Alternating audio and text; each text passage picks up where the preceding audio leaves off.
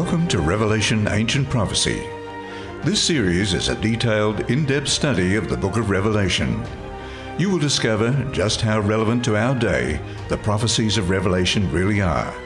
Here is your presenter, Pastor Barend Nieuwstraten. Well, good evening, and it's wonderful to have you here again as we uh, we go to study another chapter of the Book of Revelation. I, I, I trust you have enjoyed the study so far and that you find them extremely helpful. Uh, there is tremendous object lessons in any of those uh, chapters of the Book of Revelation. Last week uh, we uh, we had a, certainly a very interesting one when um, we looked at the throne room of heaven, and that was fascinating. And so as we will delve into this next chapter, I wonder if I might invite you just to bow your heads, please. Heavenly Father, we thank you that we are here, that we can uh, study your word, and that we can draw the object lessons from the Book of Revelation. We thank you for the wonderful gift of that book, and Lord, that we may learn from it and that we may retain the knowledge and apply it in our daily lives. And so bless us now, we pray in Jesus' precious name. Amen.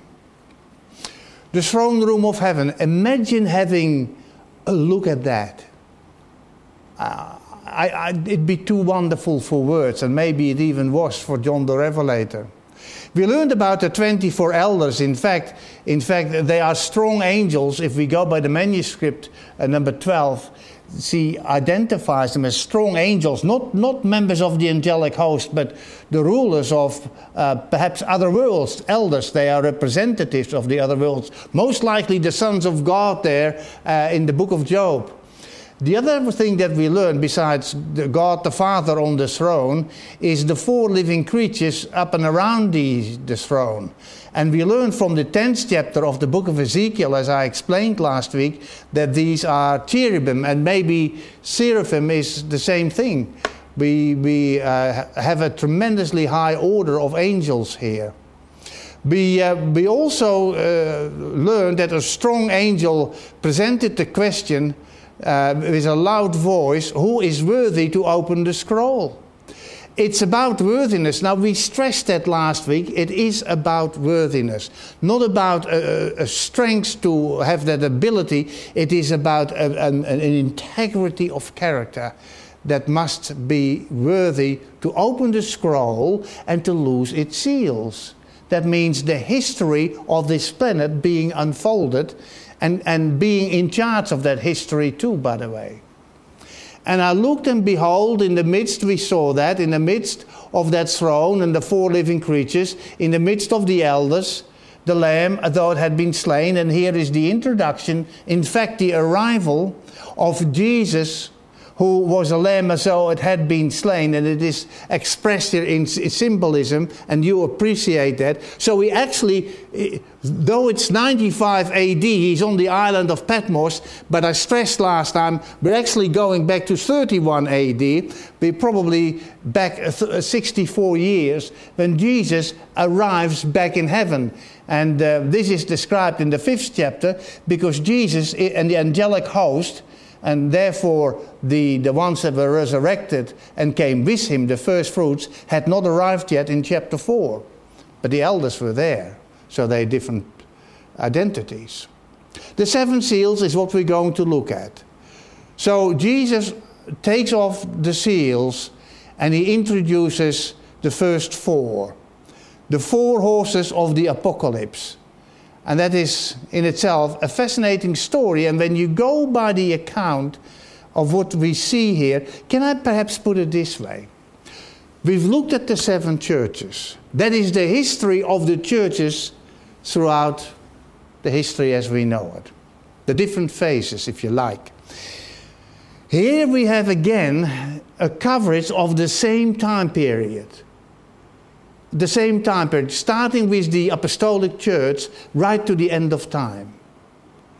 But this is more from heaven's perspective, the seals. And that's just a, a, an important difference. Now, I saw when the Lamb opened one of the seals, and I heard one of the four living creatures saying, uh, with a voice like th- thunder, "Come and see." Now, maybe that's directed to John, that he should come and see, or maybe it's the horse and the rider that is going to be described.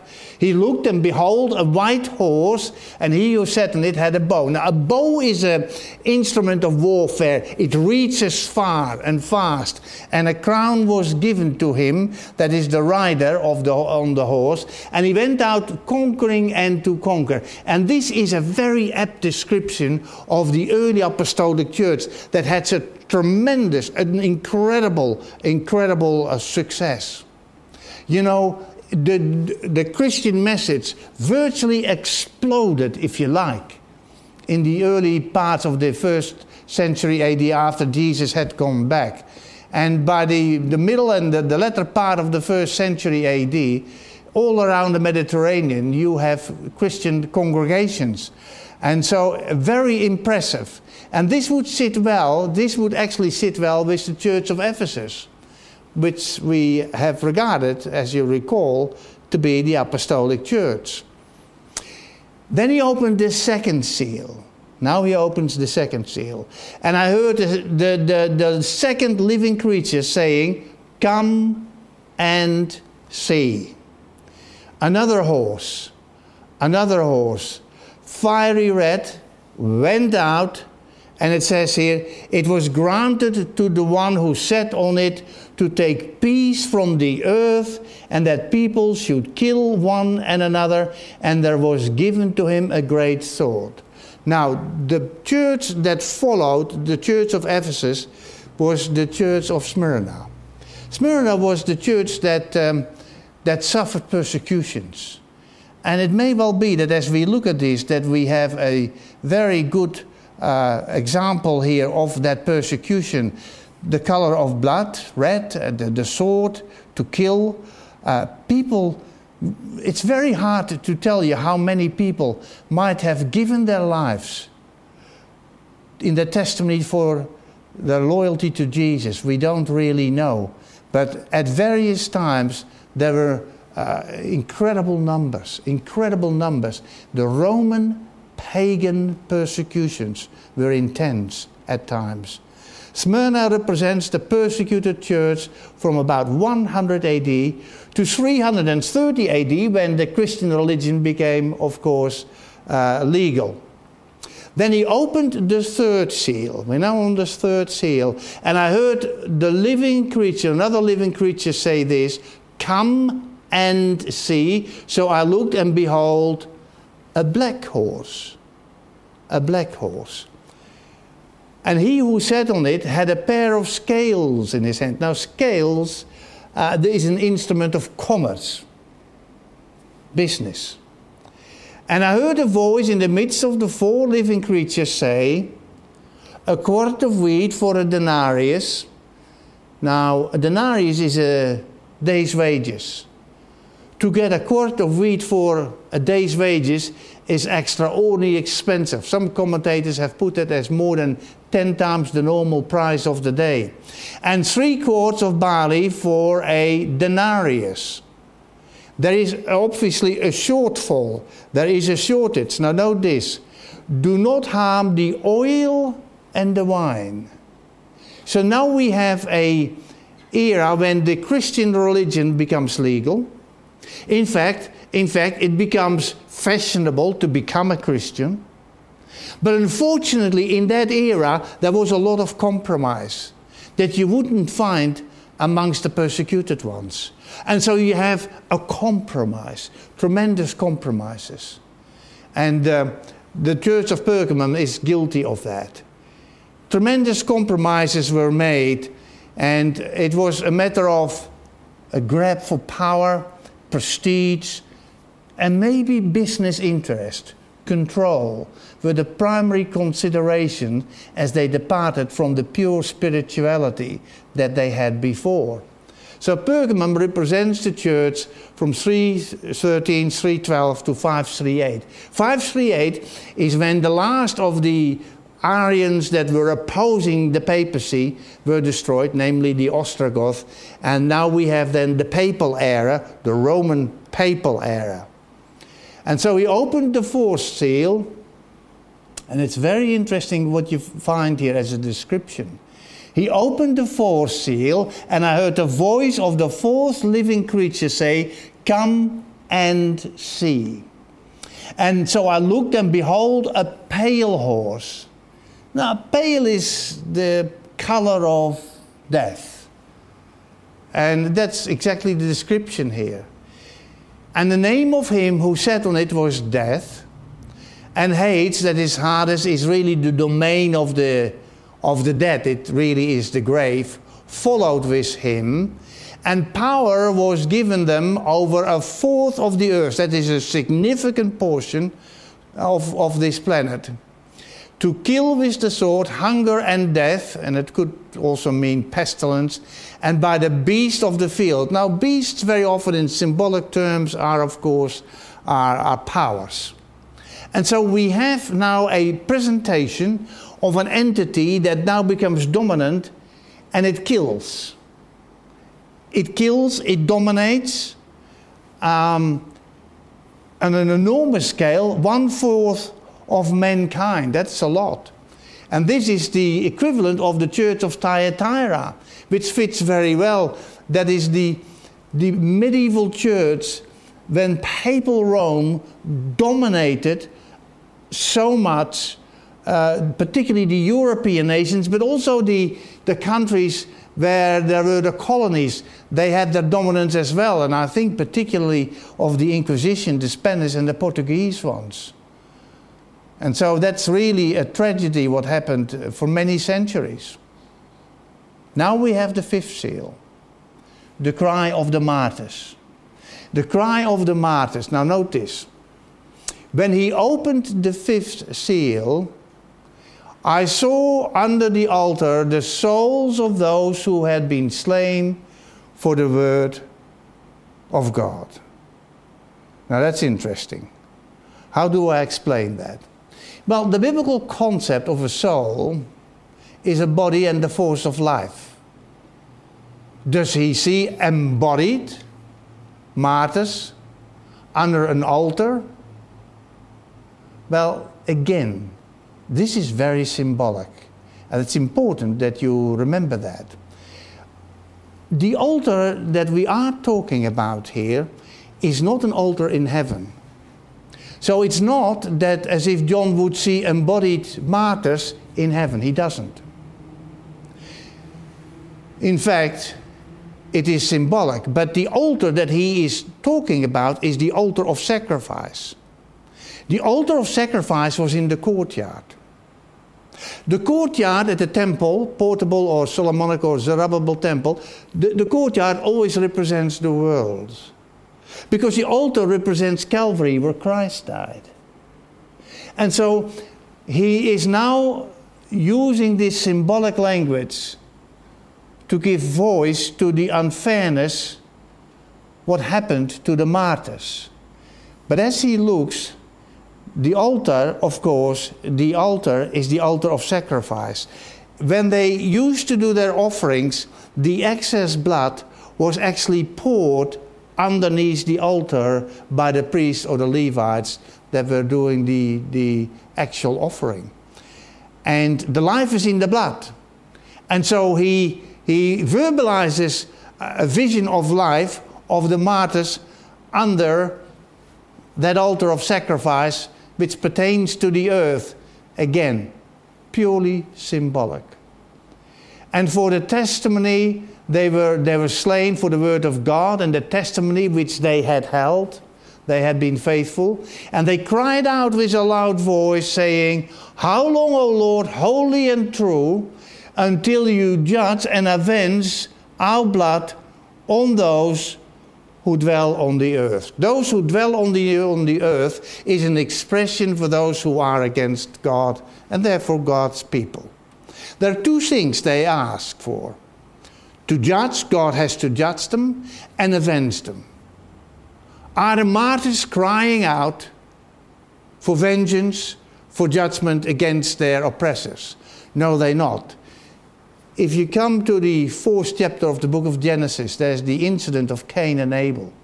Now, you remember the story that God said to Cain, "Where's your brother?" And he says, "Am I my brother's keeper?"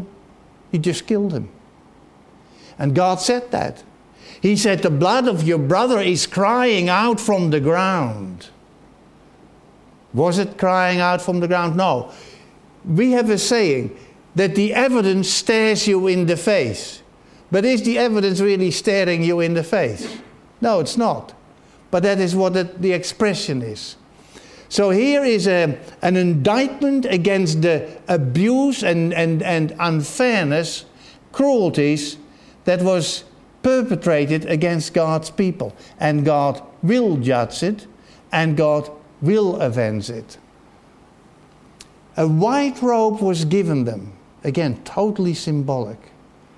Was given them. White robe does mean, however, they saved. A white robe was given to each of them, and it was said to them that they should rest a little while longer. Now, if you remember, the Church of Sardis, that is the Church of the Reformation, a Reformation that got some real traction there in the early part of the sixteenth century, uh, Martin Luther being the best well-known one. And, and so, as it developed, there was persecution, there were tremendous quantities of executions of those who departed from the dominance of Rome and wanted to serve God according to their understanding and belief and conscience. Now it says here, the Church of the Reformation, you have a few names, even in Sardis, who have not defiled their garments, and they shall walk with me in what? In white. Synchronizing with the cry of the martyrs. We are on a progression in time, for they are worthy, God said. He who overcomes shall be clothed in white garments. So this makes it plain that we are on par with the cry of the martyrs there in this chapter of the book of Revelation. I will not blot out his name from the book of life, uh, but will confess his name before my Father and before his angels. Jesus takes our defense in the investigative judgment in heaven. We're not present there, but he is there for our, on our behalf. And if we confess him here, he will confess us there. That is the promise that is given to them. So Sardis is really, you could say, from fifteen seventeen to seventeen ninety-eight. seventeen ninety-eight, that is the official end of the papal Uh, dominance. The official, because the Pope was taken prisoner by General Berthier of the Napoleonic army. That was Pope Pius the sixth. Now, until they have to wait, they were given a, a robe, a white attire, until both the number of their fellow servants and their brethren who would be killed as they were was completed. God does not have a certain number of martyrs in mind, but history will unfold and others will be martyred. And uh, history has still have to be uh, come to its consummation before Jesus returns. Now the sixth seal. Fascinating. We are now getting into um, much more to our own time. So we're looking at this one. I look when he opened the sixth seal, and behold, there was a great earthquake. Now you say, well, that, what's so special about that? There have been many earthquakes. But the very biggest one of all, the mother of them all, the daddy of them all, if you like, was the Lisbon earthquake on the first of November seventeen fifty-five. If you want to know about the Lisbon earthquake, you can go to the libraries of the world. It's so well documented. In six minutes, somewhere between nine and ten a.m., a rumbling started, and within six minutes, sixty thousand people died. If you look at the detail, the incredible tsunami, the tremors to begin with, the tremors was felt over the whole of Europe, in even Greenland, into the West Indies, even the northern coast of Africa. They could feel the tremors that were caused here at the Lisbon earthquake. The people that were living there were absolutely terrified. sixty thousand in six minutes, another thirty thousand in the subsequent tidal waves. And then there were more that died as fires broke out in, in Lisbon itself and destroyed so much. You know, people were running. They were running to the cathedrals for protection and hoping that all the, all the saints in those Catholic churches would protect them. Of course, they never did. It was the most devastating earthquake on the record of this world. It was incredible. Now remember the date, seventeen fifty-five. That's important, because we'll come back to that. The one that followed, and the sun became black, it says. The sun became black. That follows the earthquake. And this, as a sackcloth of hair, it became dark. It became darkened. And the moon became like blood. Very specific, very specific. The moon became like blood. And this is an occurrence on the May nineteenth, seventeen eighty, twenty-five years after the earthquake, over the whole continent of the Americas, New England they called it. You had the most unusual phenomenon. This was not a solar eclipse of any kind, because we know that that could not have happened at that date. Till today, till today, there has been no explanation for this phenomenon. Till today, nobody has ever been able to explain this. Tried, but nobody can. It started again, a normal day, and then it became darker, and then it became very eerie, and the darkness set in, and the darkness was to such an extent that the children came from school. The people that were working in the fields, in the lands, came home, and everybody wondered what might have happened. And then it even became pitch dark. And it wasn't until the end of the day that it lifted somewhat. Nobody has ever been explained, ever been able to explain why this found place. But you can go to the libraries of the world and you can read about it. The newspapers of the day report on that. All over the continent of the Americas. Quite fascinating. Now you remember the book of Joel, you might be, now Joel might be an eighth, ninth century B C prophet. He said this, the sun shall be turned into darkness, note this, and the moon into blood, in that order and like that, before the coming of the great and awesome day of the Lord. Now the, the, he lived about eight hundred, nine hundred B C. This is not the first coming. What he is referring to is the second coming, that great and awesome day of the Lord. Fascinating that he commented on that and puts it in those wordings and descriptions. Now let's see what Jesus said. And I'm going to need your attention here. You know, you, it's an effort to learn about the book of Revelation. But I'm going to put it to you, it's God's gift to you. To us, that we may know that he is in charge, that he knows the end from the beginning, and that you can absolutely trust him. And so, what did Jesus say? Matthew twenty-four, note the language, very specific, immediately after the tribulation of those days. Now the tribulation of those days, if you look at the phenomenon that we are describing, has to be the tribulation has to be the twelve sixty years of dominance of the papacy, five thirty-eight A D to seventeen ninety-eight A D. Now, it's an historical fact, it's an historical fact that the persecutions and executions stopped some twenty-five, thirty years, I think the last one might have been in sixty, eighteen sixty-two, seventeen sixty-two, I'm not sure. But at least twenty-five years before the Pope was taken prisoner by General Berthier in seventeen ninety-eight, the persecutions and executions had stopped. So immediately after the tribulation of those days, that persecution that found place, the sun will be darkened. Now Jesus gives the orders that we should look for, that we should look for just before his coming. The sun will be darkened. We just read about that. The moon will not give its light, in that order. The sun will be darkened, the moon will not give its light.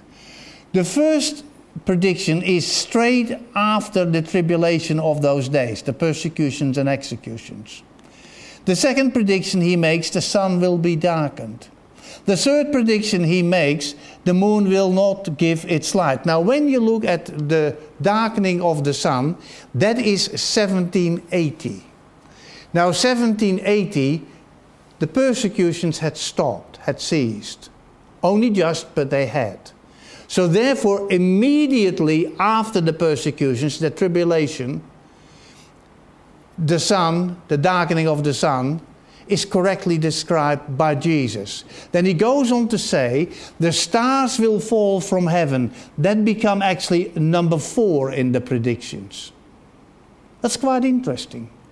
The correct chronological order and the right description, the right timing. What about the earthquake, you would say, that we just read about in the book of Revelation? Yeah, the, uh, the Lisbon earthquake. Now I ask you to remember what the date was. The date is seventeen fifty-five. In seventeen fifty-five, there were still persecutions. There was still an inquisition that was active. And, and, and executions were finding place. So Jesus did not start with the Lisbon earthquake, because the tribulations were still ongoing. And that in itself is number five in the list of predictions. I think this is incredible. The stars of heaven fell to the earth. Uh, this is a shower of meteorites. And that found place uh, in the early, very early morning hours, when it was still dark, of course, of the thirteenth of November, eighteen thirty-three. Again, mainly over the continent of America. Now, uh, meteoric showers are not uncommon, but this one was of a size and an intensity. Estimations are two hundred thousand meteorites per hour for about three or four hours. We don't know how many, but that was the estimation. People could see it happening, and people were terrified. In fact, again, you can go to the libraries of the world and you can read in the newspapers where they recorded. People were going outside and they were kneeling in the middle of the street because they thought the end of the world had come, you see. That's what they thought. That's what they believed. Tremendous impact. And that is another incredible prediction that we're having here. And a fig tree, like a fig tree, as it drops its late figs, when it is shaken by a mighty wind. You know, it is fascinating that one of the newspapers used that very language to describe the meteoric shower that found place on that day. Fascinating. Fascinating. The stars will fall from heaven. That is what Jesus said. And the powers of the heavens will be shaken. Now, the powers of the heavens will be shaken. We're going to compare that to the Reve- book of Revelation. What I'm going to put to you is right here. That you and I are living between the stars will fall from heaven, eighteen thirty-three, and the powers of heavens will be shaken, because that is the second coming. So that gives us an idea where we are in time, and we better be aware of that. Then the sign of the Son of Man will appear in heaven, and then all the tribes of the earth will mourn. Why? Well, because they have been against him in their disobedience, and they have been against his people who obeyed his commandments. And they will see the Son of Man coming on the clouds of glory. Clouds of glory, you got to understand, are millions and millions of angels clustered together with power and great glory, an incredible sight. And he will send his angels, there you have it, with the great sound of the trumpet, which is causing, bringing about the general resurrection of all those that are in him, and they will gather together his elect. The angels will direct you. You know, it's a comforting thought that if you lay to rest, your next recollection will be, will be the second coming. And then the, the, the first person you look at is, is the angel who is commissioned to bring you to him, because we will meet our Lord in the air. Sometimes I think about that. And I I can't wait. Well, we have work to do. But you can look forward to this, because it will happen. You stay with him and it will. And they will gather together the elect from the four winds. Now, why would all the angels come here to the earth to collect all of those who are in Christ? The reason is because they have been just resurrected. And when I used to look at this text, I wondered and pondered upon the belief systems that I was brought up with, that when you die, you either go to heaven or you go to hell. Why would the angels come back for me if I, well, somehow made it into heaven? I'd be there already. And if I was in hell, well, that's forever. I was supposed to stay there. Amazing. When we read the Bible as it reads, we come to the conclusions of a correct doctrine. From one end of heaven to the other, that is the description over the planet, from everywhere, no one is overlooked. And then he said, now learn this parable from the fig tree. What parable? Well, this one.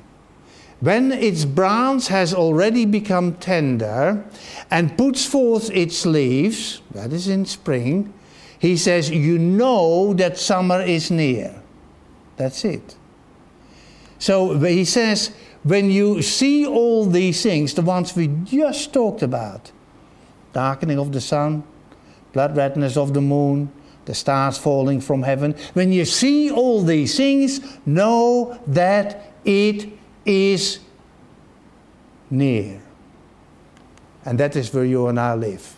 In fact, at the door. Now, I like that expression. You find it in, in the Laodicean church. Behold, I stand at the door, he said, and I knock. And we already discovered that the door of Laodicea can only be opened from the inside, and that's his invitation. If anyone hears my voice, opens the door, and I'll come into him and dine with him and he with me, you'll have fellowship with him. Beautiful. So, back to Revelation six. Then the sky receded as a scroll when it is rolled up. Now Jesus, uh, the, the power of the heavens will be shaken. It's the same thing. The sky receded as a scroll when it is rolled up. And note this, and every mountain and island was moved out of its place. Now that's incredible. Every mountain and island. Every island?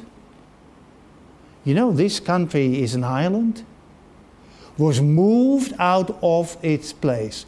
We have, humanity has no conception of what will happen. The incredible power of Jesus and all the angels with him as it approaches this planet Earth. We will see things that have never occurred on this planet. Incredible. And we best be ready when he comes. They were moved out of its place. Upon this scene, someone said, the wicked looked with terror and amazement. Imagine, imagine if you are one of the people who then suddenly realize you've had it wrong about what you believed. You had it wrong about how you lived. You had it wrong about being against the people of God. You had it all wrong about God. What a terrible realization that would be. Terrible. And the kings of the earth, the great man, the rich man, the commanders, note the language, the mighty man, every slave and every free man, it doesn't matter who you are, hid themselves in the caves and in the rocks and the mountains. Why would you, why would you hide yourself? fear. They said to the mountains and the rocks. It's terrible when you start talking to mountains and rocks. But even worse when you ask for this. Fall on us and hide us from the face of him who sits on the throne. The tremendous realization they have been wrong. We got to make sure we're right. So we don't fall under the wrath of the Lamb. For the great day of his wrath has come. And here is the question. This is the question that we're going to deal with next week. Who is able to stand? Now this is the question. When Jesus comes back, and we just look at the Bible, the way it describes the return, every island, every rock, it's amazing what will happen. So he comes back. Unless we are right with him, we will be terrified. And so how can I, how can you, how can you be sure, how can you be absolutely sure that you have nothing to fear? In fact, the opposite is true, that you may look forward to his coming, because you will be saved. That's it. And that will be discussed next week. We will look at the four angels standing at the four corners of the earth. We will look at one hundred forty-four thousand. Are they literal? Are they symbolic? And we'll discover the truth about that. Uh, some are missing. Why are they missing? And we will look and we will look at the multitude, the great multitude of all nations that nobody can count. We will look at all of these things as we explore further that wonderful book. The book of Revelation. I hope you join me again. If you have questions, um, waitara event at gmail dot com. I'm happy to answer them. And I really, really hope you will join me again as we go and delve further into this wonderful book, the book of Revelation. Can I invite you just to bow your heads, please? Heavenly Father, we thank you that we could study your word once again. The incredible promises, the incredible roadmap that it really is for us here today, the relevance for us here today, that we must be on the side of Jesus. And so, Lord, help us to make the right choices and encourage others to do the same. Bless us now, be with us, keep us near to your heart, in Jesus' precious name. Amen.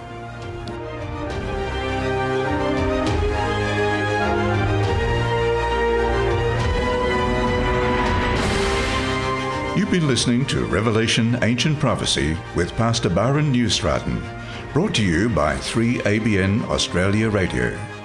For more information on this series, visit waitara church dot org dot a u.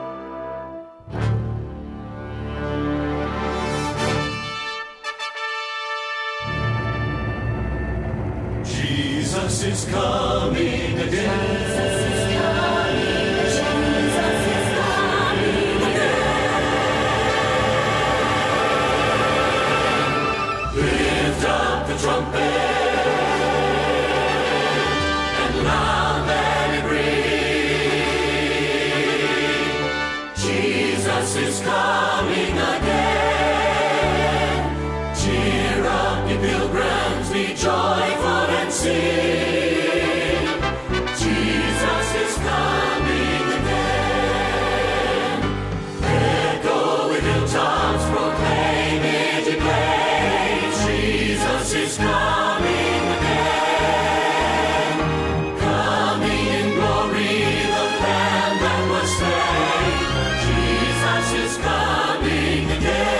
again, coming again.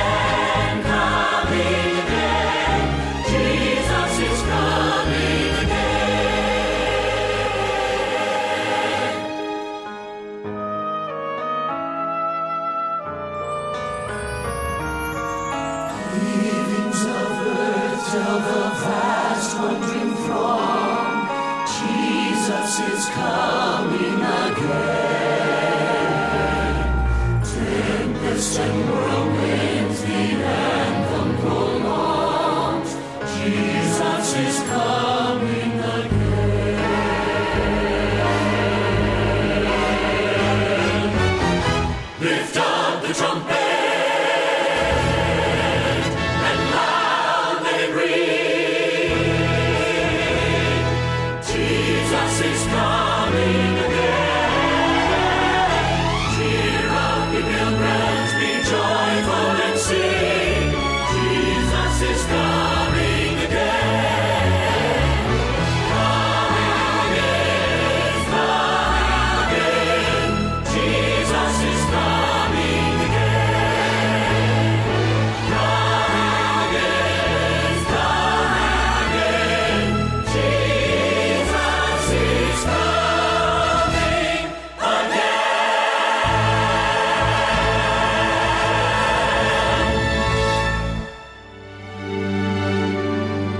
That was Jesus is Coming Again from three A B N's album Pillars of Our Faith, Volume two. Coming up next, Marlia Defong will now sing I Want to Go to Heaven.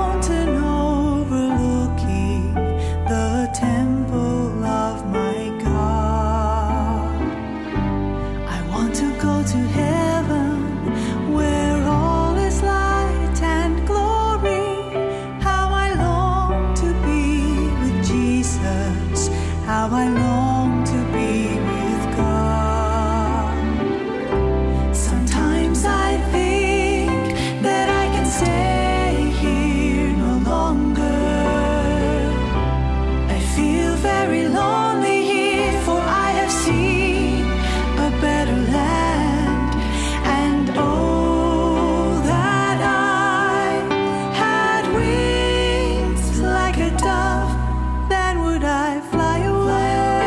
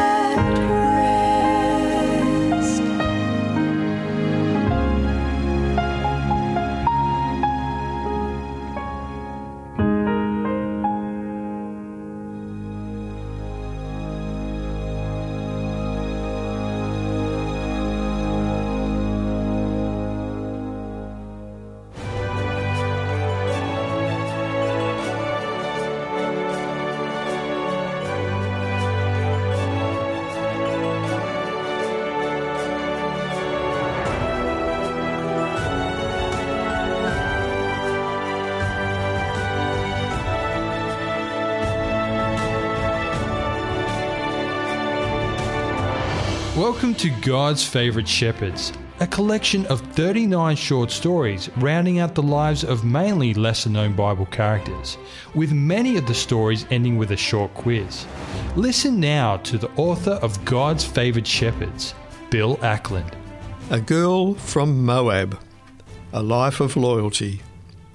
Our people are descended from Abram's nephew Lot, from his eldest daughter.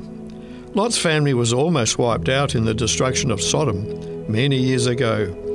His wife had died because she turned around to see her home going up in flames, despite an angel warning the family not to look back.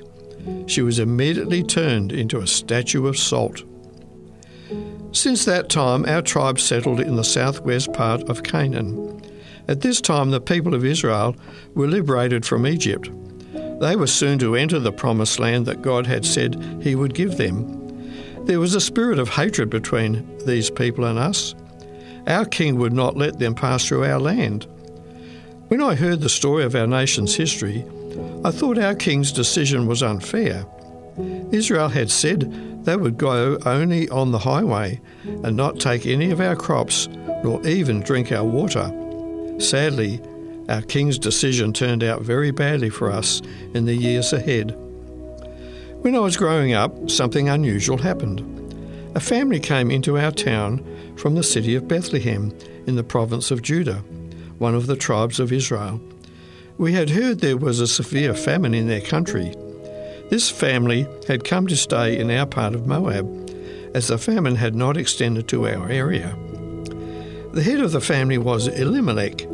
His wife's name is Naomi. They had two sons, Mahlon and Chilion. I was fascinated to learn from an elder in our village the meaning of these names. Elimelech meant, "My God is King." Naomi meant, "My pleasantness." Mahlon meant, "Sickness." And Chilion meant, "Wasting." I was surprised to hear that the parents, whose names had lovely meanings, should give their sons such unhappy names. Incidentally, my name means compassion. Our village people soon got to know Elimelech's family, even befriending them, for they were such pleasant people to know. Sadly, not long after coming to our land, Elimelech, the father of the family, the one his family depended on to provide for them, died suddenly. Somehow they were able to survive with hard work and help from their neighbours. My friend Orpah and I were similar in age to Mahlon and Chilion. We grew up together, became close friends, and, as happens with young people, we fell in love and married. I married Mahlon and Orpah married Chilion. However, our happiness was not to last. A short time later, both Mahlon and Chilion died. We were devastated. We couldn't believe that all our plans for children and a long life together were smashed on the rocks like the breaking waves. Naomi, our mother-in-law, must have felt her loss the most, as she had not only lost her husband, but both sons as well. The family had been in Moab for only ten years. Following this tragedy, Naomi discussed the future with the remaining members of her family, Orpah and myself, her two daughters-in-law. She told us that she must return to Bethlehem, her hometown, for her family roots were there. It might even be possible to have returned to her Elimelech's ancestral land, as she was part of his family. Orpah and I said we would go with her. We couldn't bear seeing her making the long journey by herself to Bethlehem in Judah. Naomi said we should stay in our own country, but we wanted to go with her. Soon after, we started on our long journey. We took a few belongings packed in bags that we could carry on our backs. A short distance down the road, Naomi told us to go back to our parents' homes and let her go on alone. I was a little surprised that Orpah decided to do that. She kissed and embraced her mother-in-law for the last time and returned to her hometown.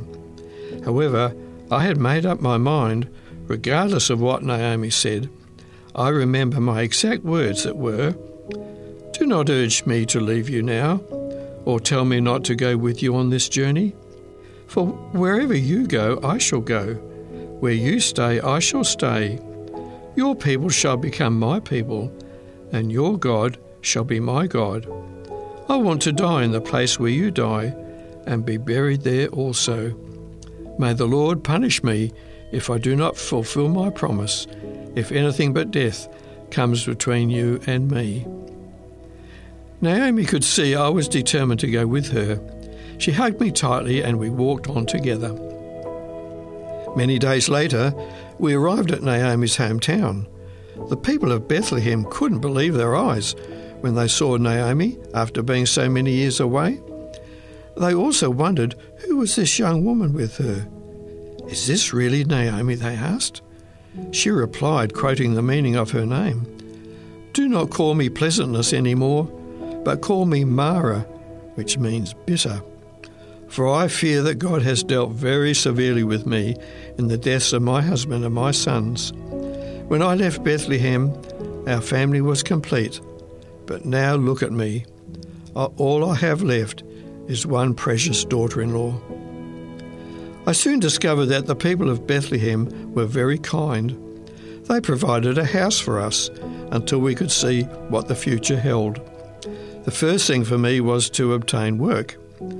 Naomi was past working in the fields, gleaning at harvest time as I was about to do. Fortunately, the barley harvesting had just commenced, so I asked Naomi if I could go out and, and glean for us. She told me that she had a relative through her husband whose name was Boaz. He was a wealthy man, and it just so happened that the part of the large field that was being reaped belonged to Boaz. This was where I started to collect the stalks of grain the reapers had left behind. Gleaning was a long-standing practice in Israel, for it provided for the poor and was required in the writings of Moses, I was told. I had not been out in the field long when Boaz came out from Bethlehem to see how the harvesting was going. He greeted his men in a kindly way and asked them about the young woman gleaning in the field he had never seen before. They told him that I was the young Moabite woman who had recently returned with Naomi. Boaz came over to where I was. I hardly dared to look at this great man. He said, "My daughter, do not go into another field to glean, but stay close by the other girls who are gleaning in my field. Do not worry about the men working here, for I have told them they must not treat you unkindly in any way." He reminded me not to forget there were large water pitchers in the shelter near the field with refreshing cool water for me to drink. I was overwhelmed by this man's kindness and replied, "I don't know why you have even noticed me and have spoken to me, seeing I have come from another country." "Well, young lady, all of Bethlehem knows how kind you have been to Naomi, seeing you would not let her make the long journey from Moab to Bethlehem alone. You left behind your homeland and your family. Now you are working hard all through the heat of the day to provide for her and yourself. May the Lord God of Israel give you his great blessings, for you have thrown your lot in with his people." All I could say was, "I hope you will always look kindly on me, my Lord, for your words have comforted me here in this strange land." Throughout the day, Boaz ensured I was well looked after. At the midday meal, he made certain that I had plenty of nourishing food to eat, ever giving me more than I needed, so that I would take home plenty to Naomi. I overheard him say to his reapers to purposely drop more stalks behind for me so that I would have a good result from my day's gleaning. When I arrived home that evening, Naomi could hardly believe how much grain I had gleaned during the day.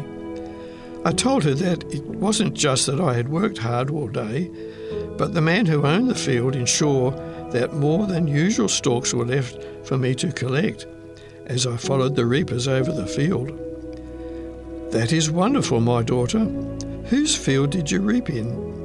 When I told her the man's name was Boaz, as she had hoped it would be, she almost was speechless. She said, "Praise the Lord, for he is a near relative. God has not forgotten us after all." I didn't understand all she meant in what she said at that time, but I soon learnt how much this man was to be part of my future. The barley was soon harvested, and not long after, the wheat was also ready to harvest. This gave me many weeks of work, and I was able to gather sufficient grain to last until the next harvest.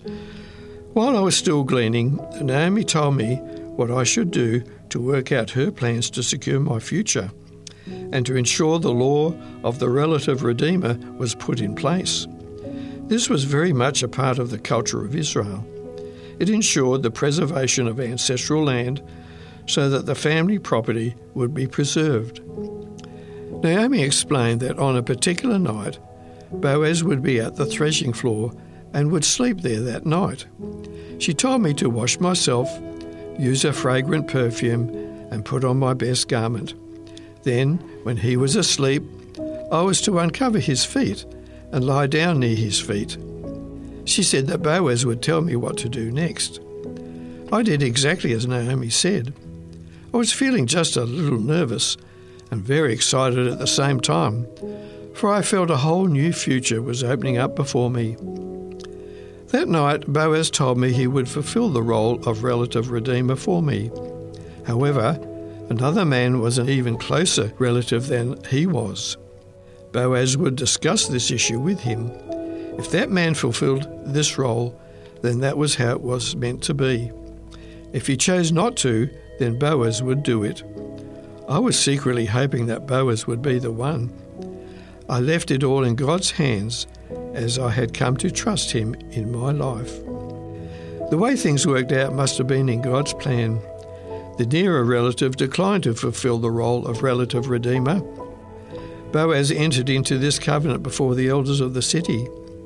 To seal the covenant, the other relative gave Boaz one of his sandals, confirming that he agreed to the arrangement.